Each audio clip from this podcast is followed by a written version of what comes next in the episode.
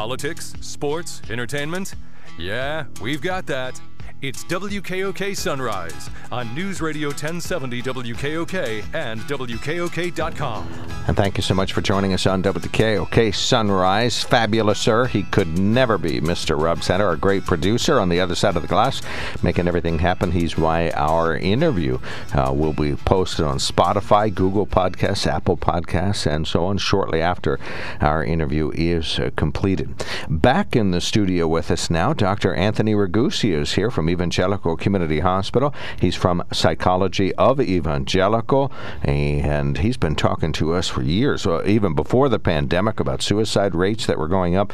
Then during the pandemic, two or three times to make sure that we checked in and talked about uh, how folks were coping. He, uh, at one point, encouraged us to accentuate the bright side, sort of the silver lining, to make sure we do look at the fact that the pandemic brought some things that uh, really uh, made our lives 1% easier amidst all the toughness that we were fighting. Most recently, uh, he's talked about the silent shortage, uh, inability to uh, find enough psychiatrists in the world. And so uh, we're going to talk about some of these uh, topics. But I'm very glad to welcome back to our studios Dr. Anthony Ragusea. Welcome back, sir. Oh, thank you very much for having me, Mark. I'm always happy to be here. I really do appreciate you coming in. Glad you're here in person. We kept on interviewing. I was at your office in 2019. Then, May of 2020, I said, Oh, we're right in the middle of the pandemic, three months into it. I, I know. It, it, feels like we've been doing this forever. and uh, I'm glad to be back here in person and be able to see your smiling face for once in a while. Well, we uh, don't have the tent either. We had Joe McGranahan in an oxygen infused tent for a time, but we took that down too, so we're we're good to go and back in person. All right, well, let's talk about most recently one of the remarks that you had to say in local newspapers, Daily Item and Milton Standard, if folks want to read these. The silent shortage, a lack of psychiatrists. If you know anybody associated with human services, you know that this is a real thing. But uh, tell us about uh, the dilemma and a solution. Yeah, so so we call it the silent shortage because um, the the lack of access to psychiatric care is a problem that many people don't know about because the people most affected by it are people who don't generally have a loud voice to talk about it. I'm talking about people who struggle with mental health problems. As a group, as a population, uh, folks with serious mental health problems are people who generally don't have a lot of power in society, um, and oftentimes they feel stigmatized and uh, like their problems and concerns are discounted. Um, they may even feel blamed for their own problems. And so as a result, they tend to not speak up and we tend to not pay much attention uh, to their needs in a way that's different from, let's say, people who suffer from other diseases like, let's say, cancer, uh, which gets a lot of attention. Um, so the silent shortage refers specifically to psychiatrists because psychiatrists are the, the mental health professionals that we are seeing the, the biggest drop in their numbers nationwide uh, compared to other mental health professionals. Uh, many people ask me what's the difference between a psychologist like myself and a psychiatrist. Psychiatrist goes to medical school. They learn how to treat mental health problems using medical interventions. So most typically that involves medications. Whereas psychologists don't go to medical school. We go to graduate school. We study human behavior and human psychology entirely. Um, but there is a group of psychologists, including myself, um, who have some additional training in the form of an additional uh, postdoctoral master's degree in clinical psychopharmacology, uh, which is part of the training basis that would permit uh, who have that training to then prescribe psychotropic medications as psychiatrists do in Pennsylvania. Um, and that's an idea that's being proposed right now in uh, the Pennsylvania House in the form of House Bill number 2607. Uh, 2607 is sponsored by Representative Wendy Thomas, uh, who is a Republican. We have, at this point, 42 co sponsors on that bill. Uh, it is a bipartisan bill, very much so, between Democrats and Republicans because both sides of the aisle recognize how important it is to increase access to mental health services in the state. And if you're not familiar with this, an acute shortage of psychiatry is borne out where? I mean, I, I, happen, I just happen to know people who work in human services, so I know, you know, we lost our psychiatrist, or, you know, we were at Geisinger and, and there's no psychiatrist available X time. Right, exactly. That's certainly my experience. And you'd think that as, as the psychologist at Evangelical Hospital, that I would have like an inside track to being able to get people to see psychiatrists, and I just don't. Um, not at Geisinger, not locally. Um, I don't really have uh, anyone to refer to locally when I have a patient who really has a need. So typically, what we do is we rely on primary care physicians to prescribe the overwhelming bulk of psychotropic medications, not just here in the Valley, but nationwide. This is true. Uh, we turn to primary care docs, and the problem with that is that primary care physicians they go to medical school, but by and large, most do not get specialized training in mental health issues or in prescribing mental health related medications. So many of them are comfortable prescribing a couple of different psychotropics, like certain antidepressants, let's say. Um, but there are a whole lot of medications that they don't have much experience in, aren't comfortable prescribing, um, and that means that, that many patients have trouble getting access to medications that they need. All right, and I know for uh, individuals who end up uh, uh, sort of uh, psychiatrically needy and do see a psychiatrist, it isn't just uh, like a an MD that can prescribe an antibiotic and chances are the infection goes away. A psychiatrist likes to see and re-see, and so that you get a sequence of counseling. It's it's not it's just the opposite of prescribe and forget. It's prescribe and follow up, follow up. Ideally, that's how you want to do it for sure. You want to have a long term relationship with a patient. You can follow them over time because oftentimes it's very hard to diagnose mental health problems, and you have to really get to know someone well uh, over time to feel really confident in your diagnosis. And yet, the current model that we commonly see nowadays is that a patient who needs to see a psychiatrist goes in to see one. The psychiatrist sees them maybe once, does an initial interview, makes a recommendation for medication, and then sends that impression, that initial report, to the primary care physician for follow up. So, so it's actually the primary care physician that's continuing to do the hmm. follow up. Even though the psychiatrist did see the patient, they only saw them maybe one time, maybe twice. Um, and, and generally speaking, that's just not enough in my experience when working with uh, uh, serious mental health problems. And I think most psychiatrists would agree with that. This is not a, a, a situation that, that they support uh, or think is a, a good way of doing things. It's just that there aren't enough of them to meet the demand. And that's where psychologists are trying to step up and be part of the solution to the problem. This is something that we've been doing for almost 30 years now, just not in Pennsylvania. We've been doing in other states like New Mexico, Louisiana, Illinois, Iowa, Idaho, all branches of the military, okay, Indian reservations. Um, psychologists who have special additional training are permitted to prescribe certain psychotropic medications. Do we know where our local representatives and senators stand on this? Um, I, I, know where certain ones are, mm-hmm. uh, and we don't have a Senate version of the bill uh, yet this session. We will. Our plan is to introduce one next session uh, in the Senate. So right now we only have uh, a House bill, um, but uh, our our local rep uh, has been supportive of it. All right, fantastic. we're talking about the silent shortage, a shortage of psychiatrists with Dr. Anthony Ragusea, a psychologist at Evangelical Community Hospital. let's start to reflect on the pandemic. Boy, I interviewed you, what, you know, what was it, back in 2019, said we were in the middle of it. So obviously, uh, to use your words, that middle was huge. It's been two years right. of middle. So thank you for that's that's a nice. We're also in the middle of the universe. Yeah. You know, the age of the universe is very long. We're still in the middle of it. Yeah, we, we have plane problems. We just don't understand the plane that we're dealing on here, dealing with. Okay, uh, so pandemic. A lot of folks still wound up. Anxiety is still high. Uh, I think depression is still kind of knocking at the door for a lot of folks. Absolutely. Um, so, uh, you know, the as you were pointing out uh, a minute ago on the radio, uh, uh, numbers locally may be down, but we are definitely not out of this pandemic. Um, and people I know are, are saying how sick they are of it, and some of my patients say, I don't know if this is ever going to end. Um, and what I try to remind them is that, is that uh, this is not without historical uh, precedent. the Spanish flu that is is the origin of the flu that we have today, that we still experience annually. That flu never went away, but when it was a big problem, it was a big problem that lasted for several years through waves, sort of similar to what we've been experiencing uh, with uh, with COVID. Um, so I wouldn't be surprised if this continues for a few more years in waves, uh, but we don't really don't know. No one knows. Uh, we'll, we'll see how it goes. So so in some ways things are getting back to normal. People are are frustrated. They're tired. They're fed up uh, with living under restrictions. Uh, as a psychologist, I totally understand that feeling. Epidemiologists, it drives them crazy because they understand that that the best way to fight a pandemic is if we all work together and do the same things to protect ourselves and each other.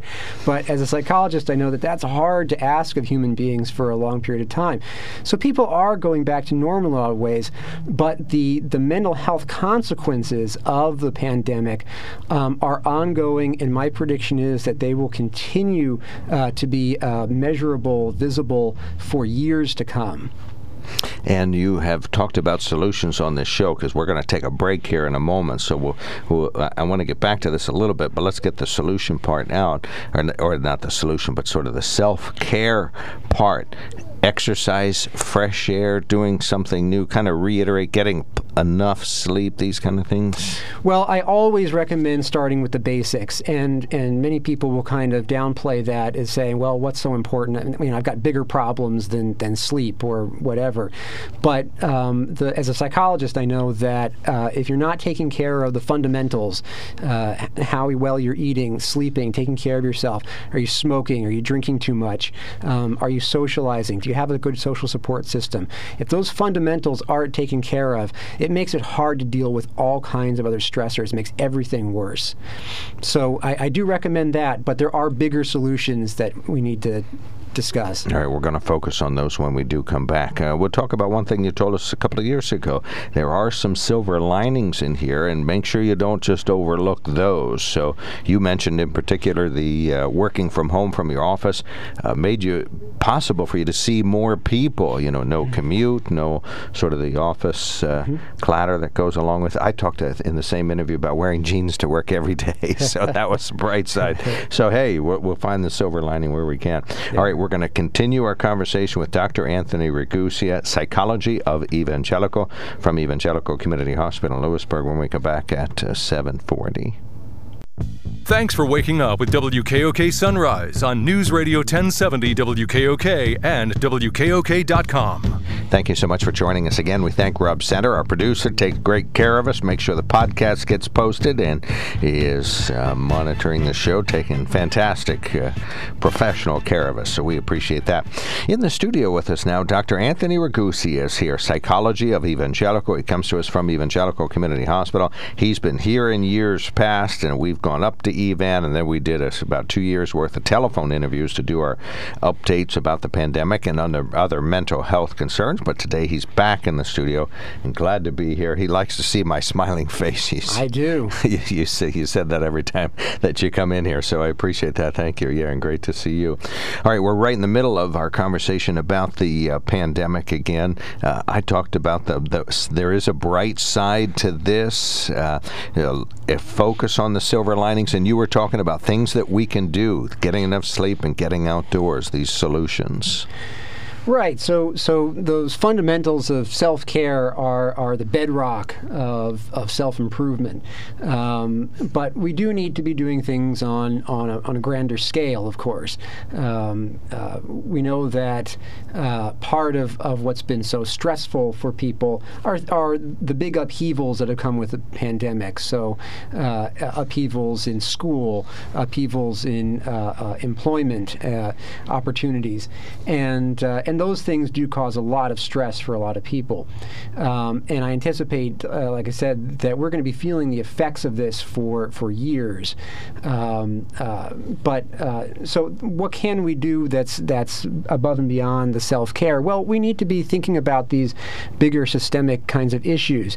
We know that um, that kids and teens, for example, have really suffered disproportionately through the pandemic uh, because of uh, of greater social isolation uh, as a result of, of doing school online. school online was also a pretty negative experience for many teens. Although I should a- acknowledge that some of my patients were kids who did a lot of online school. They really preferred it and and seemed to really thrive in, in the online school environment. Um, so I don't want to uh, uh, ignore that fact. Uh, you know, everybody's different, right? but in general, speaking in general, kids and teens have really suffered as a result of all the changes happening in school, and that is manifesting in increases in rates of anxiety and depression, and even uh, in suicide attempts in uh, youth over the last couple of years. Um, we need to be doing more to uh, pay attention to what our kids and adolescents are struggling with. Uh, I think because they're kids, we tend to assume that they're they're going to be okay. Kids bounce back from things real quick. You know, they're flexible. They'll be all right. Uh, and you know, many will, uh, but uh, but many will not. And uh, and adults sometimes forget that point. Um, we need to be tuning into how our, our teenagers and our kids are doing, asking them how they're doing, monitoring their behavior, noticing uh, are, are they showing signs of stress? Um, are they are there are there uh, patterns or behavior patterns becoming concerning in some way? Um, and we need to be trying to do what we can to, to bring more support. Um, there's an influx of, of, of, dollars coming into the school districts across the state from uh, Wolf administration. My understanding is that Harrisburg School District is taking a lot of the money that they're getting and putting it just into hiring mental health counselors, uh, which speaks to the the importance of that issue. Uh, across school districts, across the state, um, we do not have enough mental health supports within school systems to help kids. And the complexities of adolescent are harder to navigate now. I, I think I hear that thing. it's harder to be teen. Uh, it, t- teenagers, it's always been hard to be a teen, uh, but uh, but we've fa- managed to come up with some new creative ways to make it even harder for them uh, by keeping them socially isolated uh, at a time in their lives where social relationships, peer relationships, are just objectively more important than maybe at any other part in our life as as humans, um, and we're taking them and basically putting them in solitary confinement. Um, that's a terrible thing to do to a person. Uh, and we're seeing that reflected in uh, rates of, of, depression. There was a recent uh, report done by the Annie E. Casey Foundation, which studies uh, uh, child well-be- well-being across the whole country. They found that that that across Commonwealth, that one in every 12 high schoolers reports attempting suicide over the last year. Attempting. Right, attempting suicide. That's right. Um, uh, so that can look like different things. Uh, uh, that that can cover a wide range of of maybe less serious versus more serious kinds of attempts. But really, you know, that that's that's besides the point. It's it's it's the fact that kids are feeling like death is the only way to escape whatever suffering that they're experiencing. That's what really is concerning, um, and it tells us that we really need to be doing more to support them uh, not just in the provision of mental health services, but just in meeting their their needs, um, their social needs, helping to make sure that they're connecting with their peers, uh, making sure that they get enough sleep. You know, uh, uh this this issue got attention a few years ago when uh, Pennsylvania government published a report on this issue, and it recommended that we start uh, school days a lot earlier than we typically do for secondary schools, um, and that's because of clearly understood good data that shows that adolescents need to sleep differently than anybody else. Their their sleep system shifts later so that they fall asleep later and they wake up later and they need more hours of sleep than anybody else. And yet what do we do to them during the adolescent years? We make them get up super early so that they can make sure that they're attending their their sports event or their their band event. Um, we make them stay super late to attend their sports event or their music event or whatever it is, and we work them to death throughout the day, um, and we don't give them enough chance to sleep. Well, and I notice at the universities around here, the students left to their own devices gravitate towards staying up late 12, 1, 2, 3 o'clock, working and meeting. You'll see students that schedule a class meeting at midnight, you know, at a facility or at a hall or at some location. And then, uh, but of course, if you have an 8 o'clock class, then, you know, that's you, you pay the price for lack of sleep on that. But left to their own devices, they'll, they'll sleep from four to noon or so, you know, and, and that's a good cycle. And adolescents need more sleep than anybody else, and when they don't get it, what what research shows us is that it definitely leads to higher rates of problems with depression, anxiety, obesity, other health problems. Okay, so the the, the consequences of not enough sleep in teenagers are really significant, and yet we just sort of take it for granted that we can just sort of work teenagers to death and they'll be okay because they're young.